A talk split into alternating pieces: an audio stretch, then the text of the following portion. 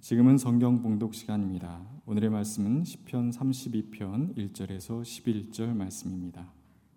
복되어라 거역한 죄 용서받고 허물을 벗은 그 사람 주님께서 죄 없는 자로 여겨 주시는 그 사람 마음에 속임수가 없는 그 사람 그는 복되고 복되다. 내가 입을 다물고 죄를 고백하지 않았을 때에는 온종일 끊임없는 신음으로 내 뼈가 녹아내렸습니다. 주님께서 밤낮 손으로 나를 짓누르셨기에 나의 혀가 여름 가뭄에 풀 마르듯 말라버렸습니다. 드디어 나는 내 죄를 주님께 아뢰며 내 잘못을 덮어두지 않고 털어놓았습니다. 내가 주님께 거역한 나의 죄를 고백합니다 하였더니 주님께서는 나의 죄악을 기꺼이 용서하셨습니다. 경건한 사람이 고난을 받을 때 모두 주님께 기도하게 해 주십시오. 고난이 홍수처럼 밀어닥쳐도 그에게는 미치지 못할 것입니다. 주님은 나의 피난처, 나를 재난에서 지켜주실 분, 주님께서 나를 보호하시니 나는 소리 높여 주님의 구원을 노래하렵니다. 주님께서 말씀하신다. 내가 가야 할 길을 내가 너에게 지시하고 가르쳐 주마. 너를 눈여겨보며 너의 조언자가 되어 주겠다. 너희는 제가 굴레를 씌워야만 잡아둘 수 있는 분별 없는 노새나 말처럼 되지 말아라. 악한 자에게는 고통이 많으나 주님을 의지하는 사람에게는 한결같은 사랑이 넘친다. 의인들아, 너희는 주님을 생각하며 즐거워하고 기뻐하여라. 정직한 사람들아, 너희는 다 함께 기뻐 환호하여라. 이는 하나님의 말씀입니다. 어제나 오늘이나 한결같은 신실한 사랑으로 우리를 돌보시는 하나님의 은혜와 평강이 오늘 예배의 자리에 서 있는 교우 여러분 모두와 함께 하시기를 빕니다. 계절이 빠르게 변화되고 있습니다. 내일 모레면 벌써 아, 이제 아, 추분 절기가 다가오고 있습니다. 아, 조속으로 바람이 제법 선득합니다. 아, 농부들은 시금치 같은 아, 겨울 남새들의 씨앗을 놓고 아, 조나 수수 같은 그런 작물들을 거두어들이고 있습니다. 이제 얼마 지나지 않으면은 아, 아마도 별을 수확하는 분주한 철이 다가오리라고 생각을 해봅니다. 바쁘지만은 그러나 수확의 계절이기 때문에 충만한 계절이기도 합니다. 오늘 우리는 바로 그런 시간을 보내고 있는데 아, 성서를 기반으로 해서 생각하면 지금이 바로 아, 성서 시대 그러니까 유대인들에게 절기로 얘기하면은 로샤샤나라고 하는 새해가 지금 시작되고 있습니다. 그러니까 18일부터 20일인 오늘까지가 유대인들의 새해 축제입니다. 오늘은 그 마지막 날이 되겠네요. 그리고 새해로부터 열흘째 되는 날을 대속죄일 용키푸르라고 하는 날이 되어서 하나님 앞에 지나온 삶을 다 고하고 용서함을 받는 대속죄일이 시작됩니다.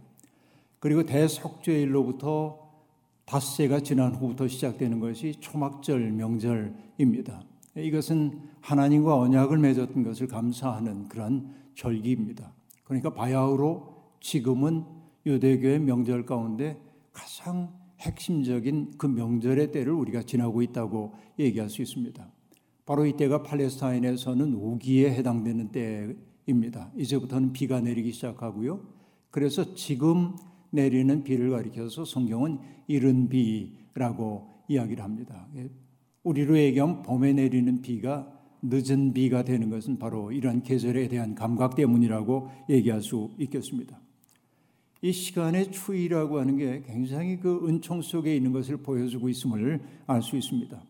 은총으로 우리에게 열린 새로운 시간에 대한 감사, 그리고 우리의 모든 죄를 용납하고 용서해 주시는 하나님의 은총으로의 귀의, 그리고 하나님의 언약 백성으로서의 계약을 새롭게 다짐하는 초막절로의 연결, 바로 이것이 시간을 속량하고 싶어 하는 그 성서 사람들의 하나의 축제라고 얘기할 수 있겠습니다.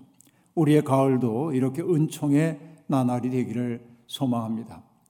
오늘의 시편은 복되어라라고 하는 말로 시작되고 있습니다. 아쉐르라고 하는 이 단어는 복되다라는 말일 수도 있지만은 행복하다 이렇게도 번역할 수 있겠습니다. 우리는 흔히 행복이란 내가 원하고 바라는 것들이 다 이루어질 때 행복하다고 생각합니다. 그러나 이 시인은 다른 행복을 이야기하고 있습니다. 거역한 죄를 용서받고 허물을 벗은 사람이 행복하다 혹은 복이 있다고 말하고 있습니다. 주님께서 죄 없는 자로 여겨 주심 받은 사람, 여겨 주신 사람이 행복하다고 말합니다. 마음에 속임수가 없는 사람이 행복하다고 말하고 있습니다. 어떻습니까? 쭉 죄가 연결되고 있음을 알 수 있습니다. 여기에 죄 혹은 허물 이런 말들이 반복적으로 등장하는 것은 인간이 얼마나 죄의 유혹에 빠지기 쉬운 존재인가 하는 것을 여실히 보여주고 있습니다. 여기에 죄라고 번역된 반역한 죄라고 번역된 페샤라고 하는 단어는 적극적인 위반을 뜻합니다. 하나님의 뜻을 알면서도 하나님의 뜻대로 살려고 하지 않은 완고한 고집 같은 것들이 페샤라는 반역으로서의 죄라고 얘기할 수 있겠습니다. 그리고 여기 허물로 번역된 해타라고 하는 단어는 빗나가다, 노락되다, 미치지 못하다 그런 뜻입니다. 하나님께서 우리에게 위임해 주신 일들을 감당하려고는 하지만은 그러나 때때로 그 일로부터 미끄러지기도 하고 그 일을 외면하기도 하고 또 능력 부족 때문에 감당하지 못하는 이런 것들이 여기에 해타라고 하는 허물로 번역되어 있는 단어들입니다. 하나님께서 위임해 주신 일들을 제대로 해내지 못했을 때 우리의 마음속에 자책감이 듭니다만 하나님이 그런 우리를 받아주시고 용납해 주심을 알게 될 때 바로 그 사실을 깨닫는 사람이 복 있는 사람이라고 행복한 사람이라고 시인은 그렇게 고백하고 있습니다. 용서는 하나님이 인간에게 주시는 선물입니다. 우리의 공로로 얻는 것이 아니라 하나님의 긍휼히 여기시는 사랑의 선물이 바로 용서임을 우리는 알 수 있습니다. 하나님은 인간이 연약한 존재라는 사실을 너무나 잘 알고 계십니다. 흙으로 빚음 받은 인간이기 때문에 인간은 이 세상의 욕망의 중력에 이끌린다는 사실을 하나님은 누구보다 잘 알고 계셨습니다. 자꾸 넘어지고 어긋난 길로 나가고 반항적이고 신실하지 못한 존재가 인간이라는 사실을 유감스럽지만 하나님은 알고 계셨고 그 때문에 우리를 가엽게 여기신다고 히브리의 시인들은 그렇게 노래하고 있습니다. 그 때문에 다른 히브리의 시인도 하나님의 가없는 사랑을 이렇게 표현하고 있습니다. 부모가 자식을 가엽게 여기듯이 주님께서는 주님을 두려워하는 사람들을 가엽게 여기신다. 주님께서는 우리가 어떻게 창조되었는지를 알고 계시기 때문이며 우리가 한낱 티끌에 지나지 않음을 아시기 때문이다. 라고 말합니다. 우리가 한낱 티끌에 지나지 않음을 알기에 때때로 반역하는 죄를 짓기도 하고 허물을 짓기도 하는 것 아시지만 그러나 우리를 버리지 않고 우리를 용납하고 용서하고 새로운 삶을 시작할 용기를 주신다고 시인은 그렇게 말하고 있습니다. 용서하고 받아들이는 까닭은 우리가 영원히 그런 미성숙 상태 속에 남아있기를 바라기 때문이 아니겠죠. 그런 용서를 통해서 용서받은 자의 감격을 가지고 미성숙 상태에서 벗어나서 성숙한 사람으로 무르익어 가라고 하는 하나님의 초대라고 얘기할 수 있겠습니다. 사람다운 사람은 어떤 사람일까요? 한마디로 규정할 수는 없지만은 하나님의 마음을 헤아리며 사는 사람이 사람다운 사람이라 말할 수 있겠습니다. 하나님의 마음을 헤아리는 사람은 자기에게만 골똘할 수 없습니다. 우리와 더불어 살고 있는 이웃들의 아픔을 이해하고 그리고 그들의 슬픔과 아픔을 덜어주기 위해 사랑의 수고를 마다하지 않은 것이 하나님의 마음을 알아차리는 사람이라 말할 수 있겠습니다.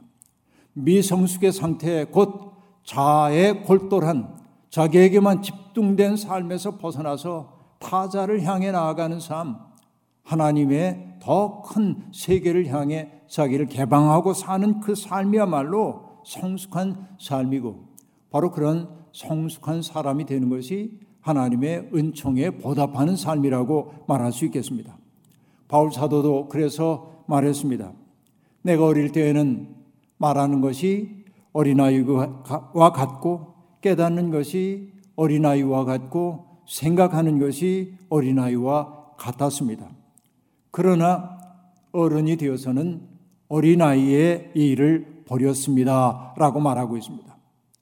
미성숙한 그 시절의 일을 버리고 자기의 삶에 대한 책임적 존재가 되어 사는 것이 바로 성숙한 신앙인이라 말할 수 있고 우리의 믿음이 깊어진다고 하는 것은 자아의 속박에서 벗어나와서 하나님의 마음이 머무는 곳에 우리의 마음이 머물고 하나님의 발걸음이 닿는 곳에 우리의 발걸음이 닿기를 소망하며 사는 삶 바로 그것이 성숙한 믿음의 길이라고 말할 수 있겠습니다. 그러니까 성숙한 사람이란 세상을 고치시려는 하나님의 꿈을 가슴에 품고 사는 사람이라고 말할 수 있겠습니다. 우리는 바로 그런 일에 부름받았습니다. 내 삶을 감당하기도 어려운데 어떻게 그렇게 살 수 있냐고요? 하나님이 우리의 반역하는 죄를 용서해 주시고 우리의 허물을 용서해 주신 까닭은 바로 그 일을 위해 함께 일하자고 하는 주님의 부르심을 이제는 깨닫기 때문에 우리는 그렇게 살아야만 하는 것입니다. 사실 시인이 처음부터 이런 인식에 이르렀던 것은 아닙니다. 시간 속을 산다고 하는 것은 늘 불안한 일입니다.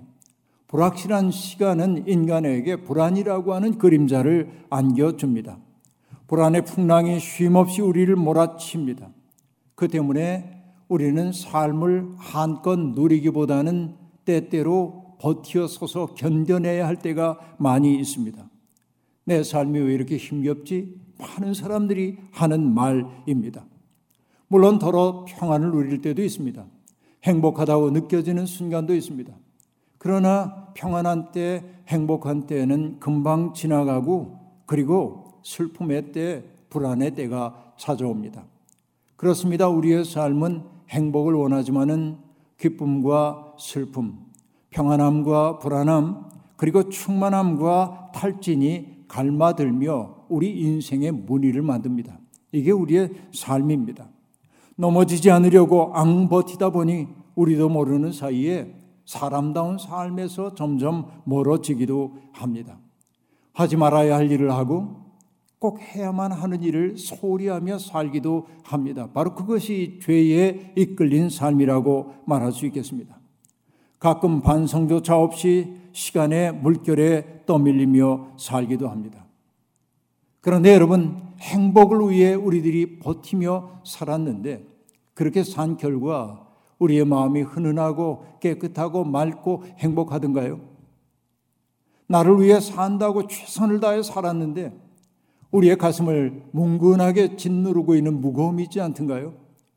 왠지 모르는 불안감이 우리의 마음속에 있지 않던가요? 뭔가 답답한 것이 우리를 짓누르지 않던가요? 시인은 바로 그 경험을 우리에게 나누어 주고 있습니다. 내가 입을 다물고 죄를 고백하지 않았을 때에는 온종일 끊임없는 신음으로 내 뼈가 녹아내렸습니다. 주님께서 밤낮 손으로 나를 짓누르셨기에 나의 혀가 여름 가뭄에 풀 마르듯 말라 버렸습니다. 라고 말합니다. 우리는 살기 위해 세상과 타협하곤 합니다. 세상과도 타협하고 자기 자신과도 타협하며 삽니다. 젊은 시절 우리는 꽤 엄정한 척도를 가지고 살았습니다. 나는 맑고 깨끗하게 살리라 다짐했습니다. 부정한 건 멀리하리라 다짐했습니다. 불의를 보면 저항하리라 생각했습니다. 그러나 나이를 먹고 살다 보니 점점 점점 우리는 세상과 타협하며 살았습니다. 현실에 짓부딪히면서 우리는 마치 모서리를 잃은 네모꼴처럼 둥글둥글한 사람이 되어버리고 말았습니다. 옳은 게 좋은 거지라고 말을 했음에도 불구하고 우리의 내면 속엔 좋은 게 좋은 거지라며 적당히 엉너리치며 세상 사 초연한 듯 살아갈 때가 많았던 것이 사실입니다. 삶의 기준을 자꾸만 낮추며 삽니다. 그런데 그러면 그럴수록 우리의 삶이 점점 무거워집니다. 시인은 우리의 삶이 그렇게 무거운 까닭이 감추어진 우리의 죄 때문이라고 드러나지 않은 우리의 죄 때문이라고 말하고 있습니다. 주님은 그런 죄를 모른 척 하시는 분 아닙니다. 주님은 깨끗한 분위기에 더러움을 견디지 못하기 때문에 그렇습니다. 시인은 비로소 알았습니다. 그래서 고백합니다. 주님께서 밤낮 손으로 나를 짓누르신다라고 말이죠. 바로 내 마음 속에 느껴지는 무거움이라고 하는 것은 하나님의 누르심이었던 것입니다. 그것은 징벌처럼 느껴집니다. 하지만 그것이 바로 하나님의 사랑법입니다. 하나님은 우리가 적당히 엉너리치며 사는 것에 속아 넘어가지 않습니다. 숨겨진 죄, 용서받지 못한 죄가 우리의 삶을 무겁게 함을 알기에 주님은 우리가 우리의 죄를 토설해 놓고 자유로워지기를 소망하기에 우리를 누르실 때도 있다고 하는 말입니다. 여러분, 우리의 삶의 부산물인 부정적인 감정과 죄는 쓰레기와 같습니다. 그것을 내 속에 숨겨둘 때마다 악취가 나오고 우리를 무겁게 만들기도 하는 겁니다. 그러게 그것을 자꾸만 떠나보내야 합니다. letting go 해야 합니다. 가게 만들어야 합니다. 영성이란 내 속에 있는 더러운 것들이 자꾸만 떠나가도록 만드는 것입니다. 음식물 쓰레기를 검은 봉지에 담아 집에 고이 모셔두는 사람이 없는 것처럼 우리의 내면 속에 깃들였던 부정적 감정 혹은 죄 하나님을 반역했던 죄들은 청산되어야만 합니다. 그것을 청산하라고 주님은 때때로 우리를 짓누르기도 하십니다. 이것이 주님의 사랑입니다. 시인은 자기의 죄를 덮어두지 않고 다 털어놓자 주님께서 기꺼이 용서하셨다고 고백합니다.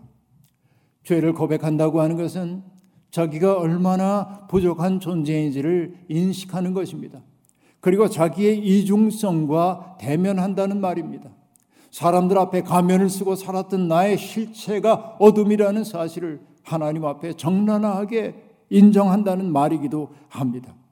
그런데 그렇게 하게 될 때 하늘의 빛이 우리 속에 유입됩니다. 바로 그것이 용서의 은총입니다.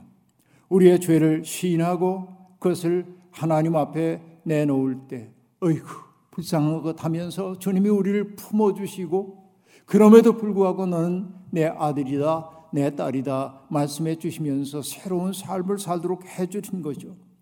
오늘 우리가 고백해야 할 죄는 무엇입니까?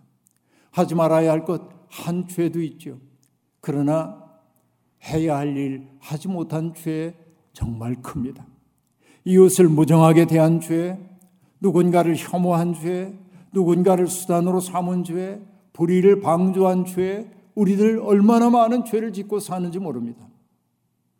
비겁한 것을 우리는 고백해야 합니다. 그럴 때 주님은 우리를 못났다 이르지 않으십니다. 주님은 바로 그런 우리를 용서해 주십니다. 용서 받는다고 하는 것, 이것은 하나님과 우리 사이에 드리워졌던 담장이 무너지는 것을 의미합니다. 하나님과의 사랑의 친교가 시작됨을 의미합니다. 수영하는 사람들이 물에 자신의 몸을 온전히 맡기는 것처럼 하나님의 용서를 경험한 사람들은 하나님의 부력을 신뢰하며 하나님의 은총 안에 자신을 맡기기를 두려워하지 않습니다. 하나님 안에 온전히 나를 맡길 때 두려움과 원망은 사라집니다. 우리의 마음을 어둡게 만들고 있었던 죄의 중력이 더 이상 우리를 끌어들이지 못하게 됩니다. 우리를 칭칭 동여매든 것들의 힘이 약화되고 비로소 자유롭게 하나님의 꿈을 꾸며 사는 사람들이 되는 것입니다. 이러한 신앙의 신비를 경험했기에 죄를 고백했을 때 용서받음의 그 기쁨과 그 용서받음의 자유로움을 알았기에 시인은 이제는 이렇게 고백하는 겁니다. 고난의 때에 경건한 사람들이 하나님 앞에 기도하게 해달라고 주님 앞에 청하고 있습니다. 하나님은 택하신 사람들을 지키심을 그가 알았기 때문입니다. 때때로 폭풍처럼 다가오는 험난한 일들이 우리를 흔들고 절망의 벼랑으로 내몰기도 하지만 하나님을 신뢰하는 사람들은 그런 속에서도 확신을 품고 살아갈 수 있습니다. 레슬리 블란트라고 하는 사람이 블란트라고 하는 사람이 시편 150편 전체를 오늘의 상황에 맞게 번역한 재번역한 오늘의 시편을 읽으며 저는 은혜를 받을 때가 있습니다.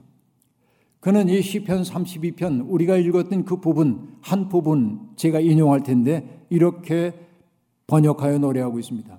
하나님, 당신은 나의 피난처. 어려운 문제들 가면히 대처케 하시고 내가 좌절하지 않게 돌보십니다. 우리를 뒤덮는 어둠 속에서도 일상생활의 소란 속에서도 자주 들을 수 있는 하나님의 소리. 어둠이나 소란도 그대의 삶에 있어야 할 것들. 자꾸 피하려 들지 말아라.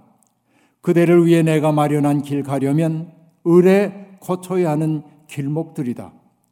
저 주책 없는 수당나기처럼 고집스레 어리석은 짓 그만하여라. 그들은 막대기나 회초리로 몰아야 한다라고 노래합니다. 하나님을 신뢰한다고 하여 인생의 어려운 문제들이 다 사라지진 않습니다. 이게 우리의 고백입니다. 절박하다고 하나님 앞에 기도하지만 하나님의 응답이 즉각 다가오지 않을 때 많이 있습니다. 그럼에도 불구하고 하나님을 신뢰하는 사람들은 우리를 괴롭히는 문제 속에 빠져 허우적거리지 않습니다. 그 문제들은 우리를 괴롭히기 위해 주어진 것 아니라 우리를 더 큰 하나님의 세계로 인도하기 위한 안내인으로 받아들일 수 있을 때 바로 하나님을 신뢰하는 사람들은 그런 태도를 갖고 사는 것인데 우리의 삶은 자유로워집니다. 세상은 자꾸만 우리 시야를 협소하게 만들어 자기 문제에만 골똘하게 만들지만 자아의 굴레에서 벗어난 믿음의 사람들은 잣다란 일들로 말미암아 일희 일비하지 않습니다. 그것을 알기에 시인은 이제 고백합니다. 쓴맛 단맛을 다 경험했기에 자기의 내면에서 우렁우렁 들려오는 하나님의 말씀에 귀를 기울입니다. 주께서 말씀하십니다. 내가 가야 할 길을 내가 너에게 지시하고 가르쳐 주마. 너를 눈여겨보며 너의 좋은 자가 되어 주겠다. 말씀하십니다. 여러분, 그 음성을 우리가 들어야 합니다. 주님이 우리를 안내하시도록 허용해야 합니다. 자동차를 타고 낯선 곳을 찾아갈 때면 요즘은 사람들이 다 내비게이션을 이용합니다. 그걸 사용하지 않는 운전자를 찾아보기가 어렵습니다. 누구 차를 얻어 타고 가다가 내비게이션의 안내를 받을 때마다 혼자 슬그머니 그런 생각을 해봅니다. 우리의 삶에도 이런 안내자가 있으면 참 좋을 텐데. 우리의 삶에도 내비게이션처럼 올바른 길로 인도하는 안내자가 있으면 참 좋을 텐데 그렇게 생각합니다. 그러다가 이내 깨닫습니다. 인생이란 최단거리로 가는 것만이 인생은 아니라는 사실을 말입니다. 한 지점에서 다른 지점으로 가는데 가장 빨리 갈 수 있는 그 길을 우리가 도로라고 한다면 길은 도로가 아닙니다. 길이라는 것은 많은 사람들이 굽이굽이 걸어 다니며 형성된 것이 길이고 그리고 그 길 속에는 이야기가 담겨 있게 마련입니다.